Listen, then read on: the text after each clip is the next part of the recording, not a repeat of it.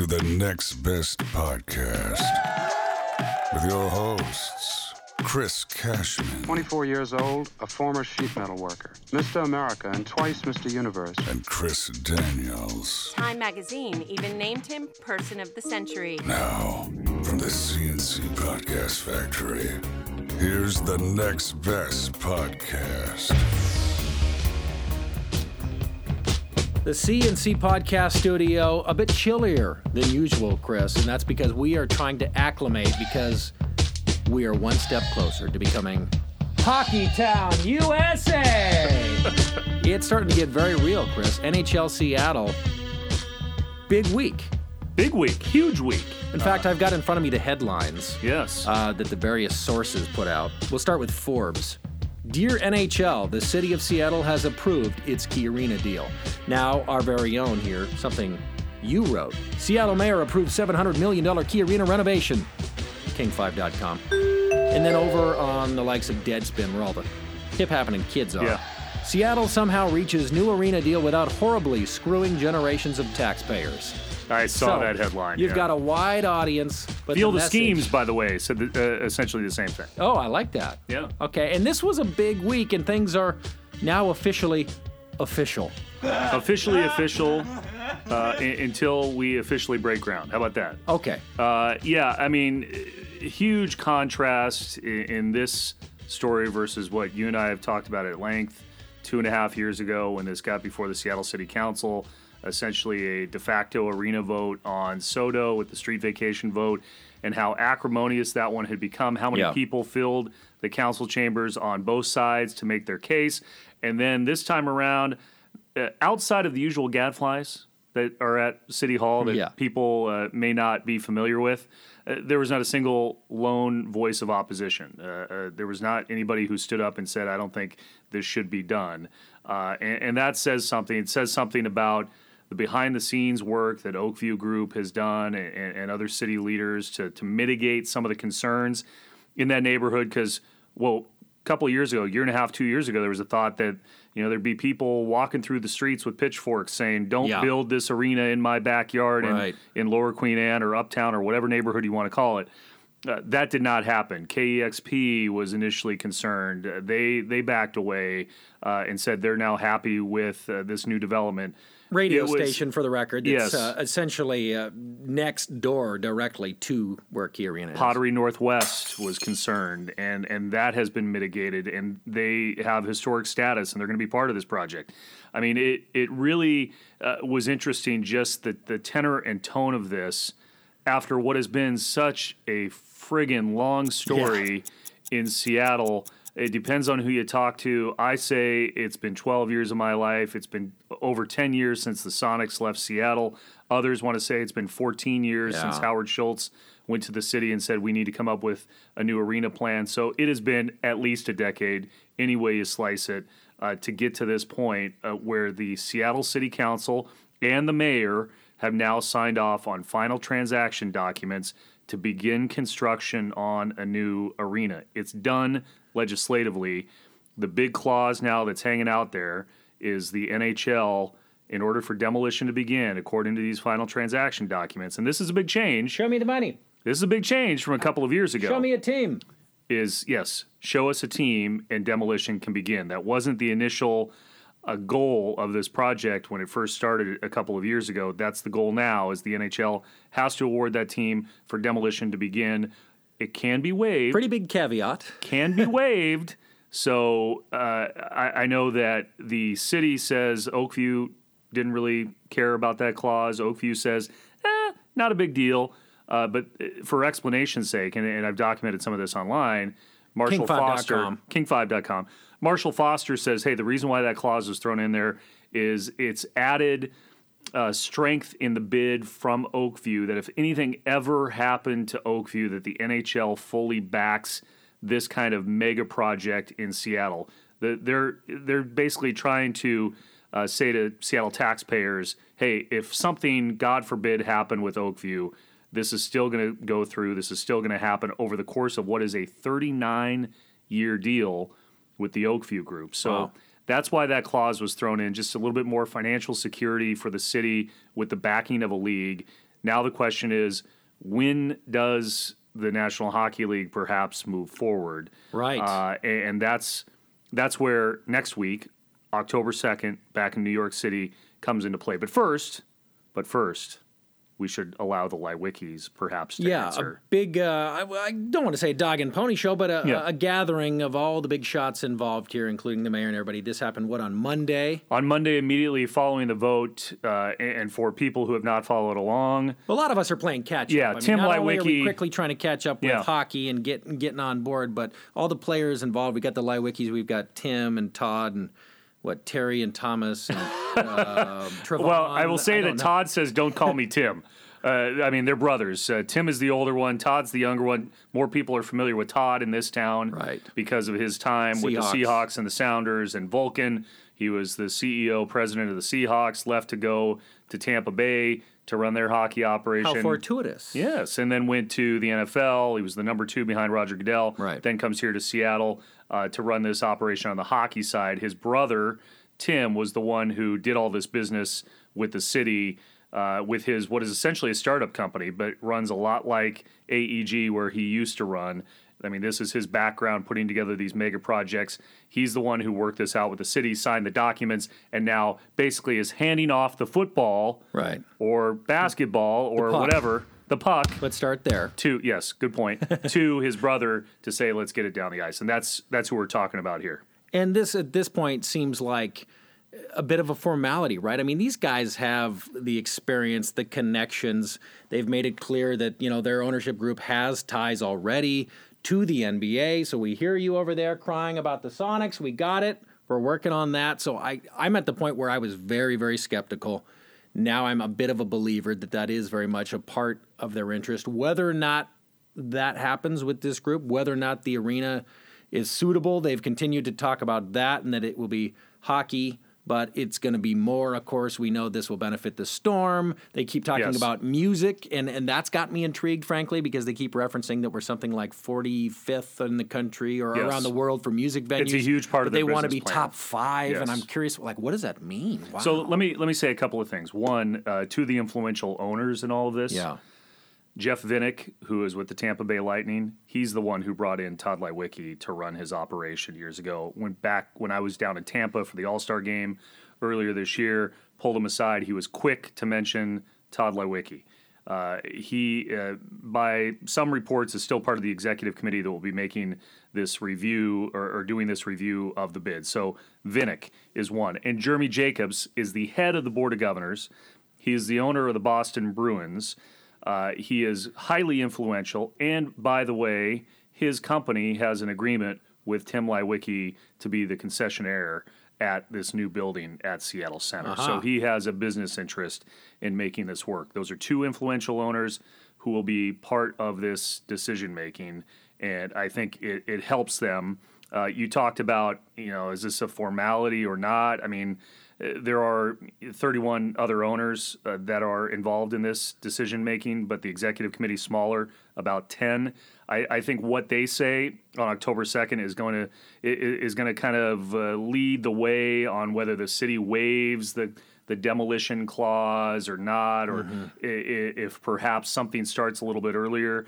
Uh, because I think what you're going to hear coming up from Tod uh, Leiweke or Tim Leiweke is that they'd like to get demolition going sooner rather than later. And you actually got together with the two of them after this big Yes. uh, get together on Monday and had a little one on one. Let's take a listen to that. I don't think we have to say much. I think it speaks for itself. Uh, an 8 0 vote, uh, a process that concluded when many people said it just simply couldn't be done. Um, we said we wanted to put our best forward, and today the city helps us do that. We put our best foot forward. Moving back to Seattle, was it worth it now? It was. Today is a sweet day. This could have been a very different conversation if that vote didn't go well. Um, I am so proud of my brother who had the courage to defy critics, who kept dreaming when others said it can't be. And we get to today. And now we really get to dream. We get to dream about the National Hockey League. We get to dream about a presentation next week. We get to dream about the return of the NBA.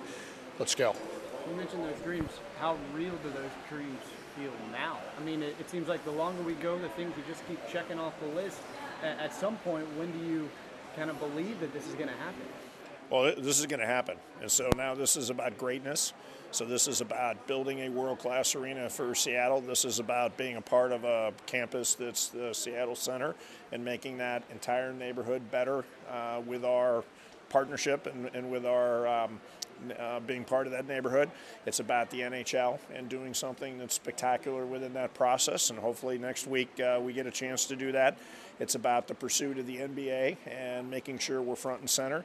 It's about creating one of the largest points of destination for music in the world. It's about creating an arena that's top 10 in the world. And so now we have the opportunity to jump in, and now we have the opportunity to take control of our own destiny. And we look forward to doing that in partnership with the city and in partnership with the community. On October 2nd, what questions do you think the NHL is going to ask of you, and what are your answers to that? In terms of support from the city, it looks like you got, you've done everything you can. Well, the support from the city was awesome, but on May, March 1st, the support of the fans was truly the epic day, I think, for the NHL. 32,000 fans placing deposits, and uh, you know we owe them a lot. But today is the beginning of payback for all those fans who had the faith back when, and uh, we intend on paying them back. When does construction start? We'd like to get in there as quickly as possible, but that will be, you know, the, the one thing you've all heard from us from day one never get ahead of the commissioners. We never got ahead of the commissioners, and we're certainly not going to do this at the end of this. So we will look for the direction of the executive committee and the commissioner next week as to a timeline that works for the NHL. Does October versus December matter in terms of construction? Yes, How so? uh, two months. Well, in terms of getting it done by 2020. Besides that, besides the Uh, we would we, we need to be in as quickly as possible. But again, I understand there's a lot going on within his world with his partners and the team owners. There's a lot going on in our world on the arena front as to timeline and getting a uh, a guaranteed maximum price and making sure that we have everything done that we have to get done with the city as part of the agreement. But there's no reason that we can't hopefully get a little bit of momentum next week and convince people that a November push dirt, get in there and start working works. Let's not forget, a week from Friday night, we have the final event at the old Key Arena. And from that point on, it's sitting there. So if we could get a little bit of momentum, get some confidence within the NHL, get some confidence in the partnership with the city, we would love to be in there sooner rather than later. Every day we get in there, that is a day sooner we get to open up that arena. Do you believe a positive recommendation from the executive committee will satisfy the city? I've learned not to negotiate with the city through the media, and I won't start now. Give a message to those 30,000 depositors, those hockey fans. Well, you know, they were they were the biggest dreamers of all. They placed deposits without a team name. They placed a deposit without an agreement with the city, and uh, you know, I feel a little emotional about them today. Uh, I have worked for the fans here for two other teams.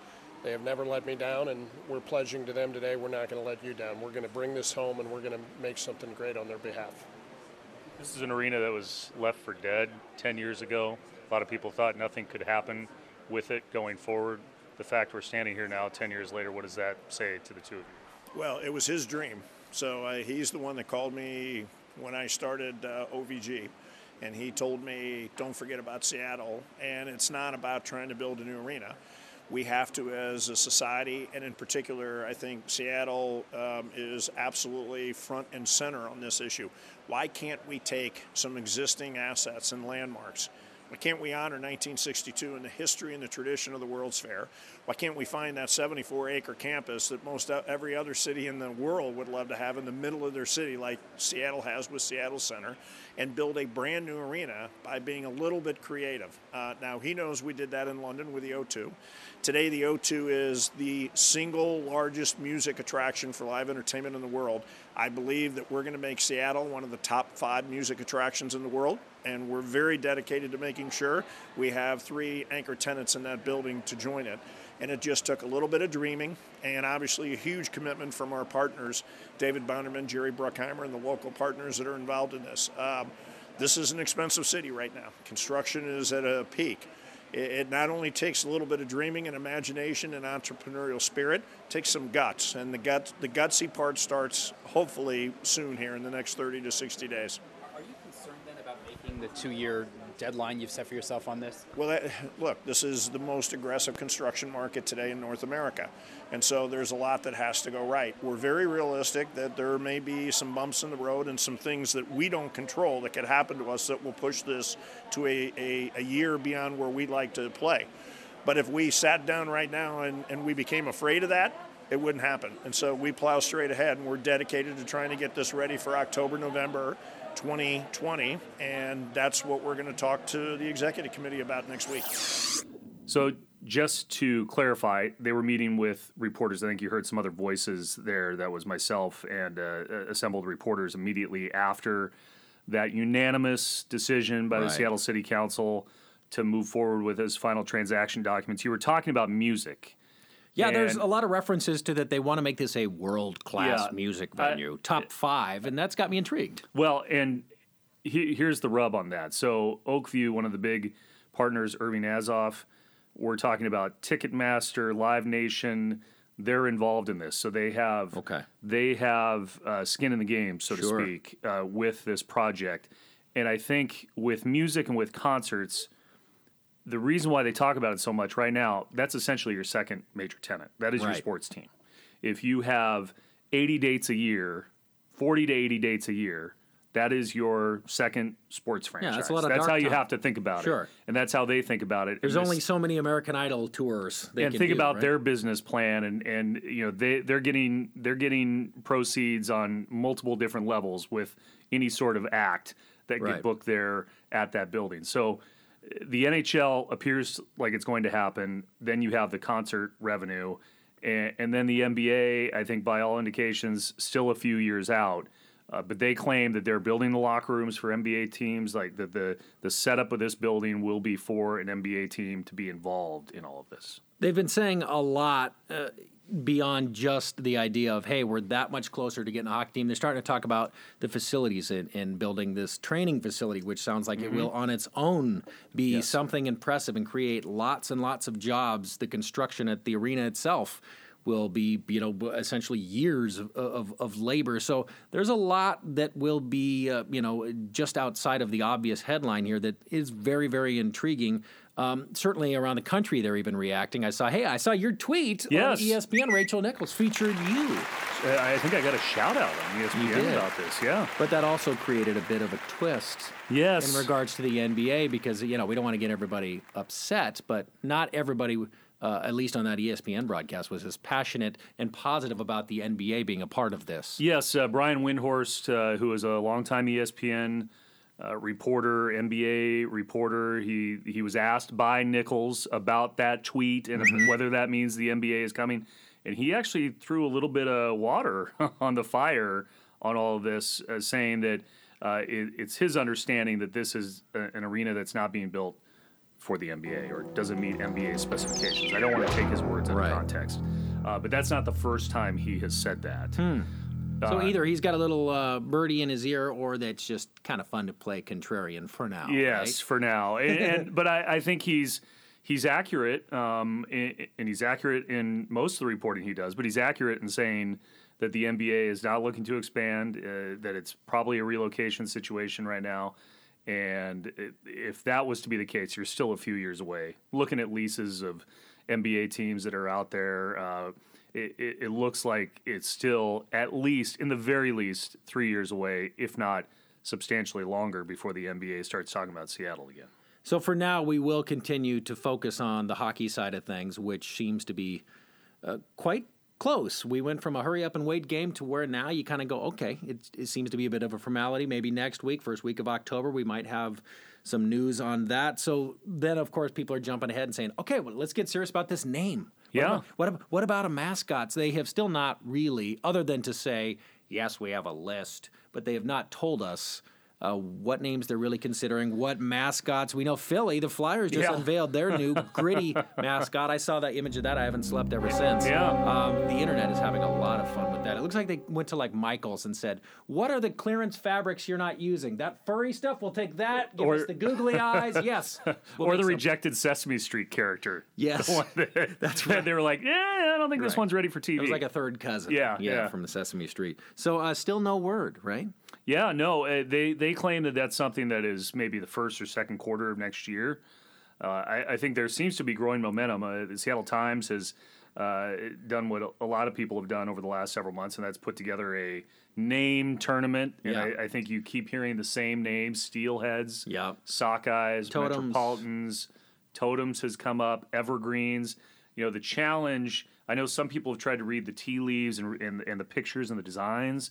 Uh, is is the color scheme, and I think the color scheme actually plays into what this name could be because the Canucks right up the road are green and blue and have an orca. They kinda look on like the a front of their jersey, Throwback Seahawks. which would be a perfect Seattle uniform. But hey, the Canucks already got it. Yeah. So I think that that brings up the idea that people say, well, maybe it's red and black Mm. because the things that have been released so far from NHL Seattle, black and white, the designs, a lot of red in the building. I, I think Uh-huh. that, that that plays into the idea of well, you, you can't be the evergreens if you're going to be red and black. Right. So uh, it, it's one of those things that a lot of people like to talk about, especially in this waiting period now over the next 60 days, perhaps. You, you were talking about the money. I mean, it is, and, and why the city went down this road with Oakview Group. They're talking about a 1.4, 1.5 billion dollar commitment, yeah. Private commitment to the city of Seattle. Private keyword. Yes, Yeah. there is an argument to be made about parking revenues and naming rights and admissions taxes and how much they're going to get over time, and is that a backdoor financing thing from the city? The the city would tell you that it's not that that they're still under the terms of this deal going to make the same amount of money, if not more, than they they currently make on tax revenue and the naming rights and all that. But I know that's been a point of controversy. And the mayor, the council, the, the people who put this deal together, Oakview, all saying private financing. That is a lot of money Yeah. up front, a lot of money. And I think, you know, when people say, well, why are they going back to Seattle Center and why is the city doing anything at Seattle Center and Key Arena and all this? They're making a more than billion dollar commitment to a, a private park. And you mentioned Yeah. Or to a public park. You mentioned the training facility. That's that's more money uh, on top. And where, where and that's where going to be, and where it's going to go, and east. property taxes and all that kind of stuff. Yeah. uh, I, I think there's there's indications based on some of these documents that it'll be somewhere in Seattle. Where that is in Seattle uh, is still is still up for debate. But I mean, that's more private investment in the city. I mean, they are putting up a lot of money. And now that we are at this point where things are all but official, uh, I, I must say I've come around a little bit. Uh, I was very skeptical. I did not. I was pretty upfront as we Yeah. started this podcast. I did not, like a lot of people, love the idea of Key Arena just because that area is so hard and I to get in and out of. And I know they're saying we're going to address it with traffic and. Anybody who lives here and has grown up here knows that unless you're going to have hover cars, I'm not sure how we're going to fix it Yeah. exactly. But that said, just accepting reality, this is happening.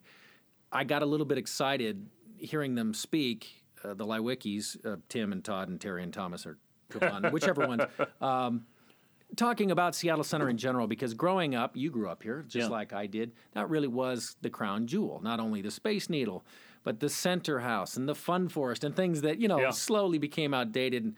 Uh, it was a bummer to see so much of that go, and for that, the heart of Seattle to, no offense to anyone involved, but to become quite irrelevant for for a lot of years. Seattle Center was not a place you went to really, Well, unless there was an an event at the arena or Yeah. something like that. So. To, to do this and to by default really give an entire facelift to Seattle Center at large is kind of exciting. Well, and, and to your point, uh, a lot has happened there in the last five to ten years. I, I think While You know, all of this was uh, a lot of people, about. a lot of people have wanted to uh, poo-poo what's been going on at Seattle Center. Say it's in dire need of help. Yeah. Uh, there have slowly been little touch-ups that I Sure. think have kind of flown under the radar for peop radar for people who've only focused on the arena. Robert Nellams, who is the Seattle Center director, just in the last few years, has brought in Chihuly yeah, the, has the- brought in the glass money, gardens, beautiful. sixty million dollars for the opera expansion over there. They they've built a new park, uh, the next fifty park in some unused space outside what used to be the center house. Yeah. That is now the Armory with a bunch of new restaurants. In fact, Yeah, with this who new arena, know- that is going to be where people go to quote unquote pre funk. Sure. Uh, I mean, there there are bars and restaurants, and, and it's totally different than it was exactly 10 years People ago. People who have not gone inside might not realize it looks very different. Yeah. I mean they've had uh, they've had special happy hours there, Yeah. uh, uh, once a month happy hours at the Armory, uh, and then you talk about KEXP. You know this very well.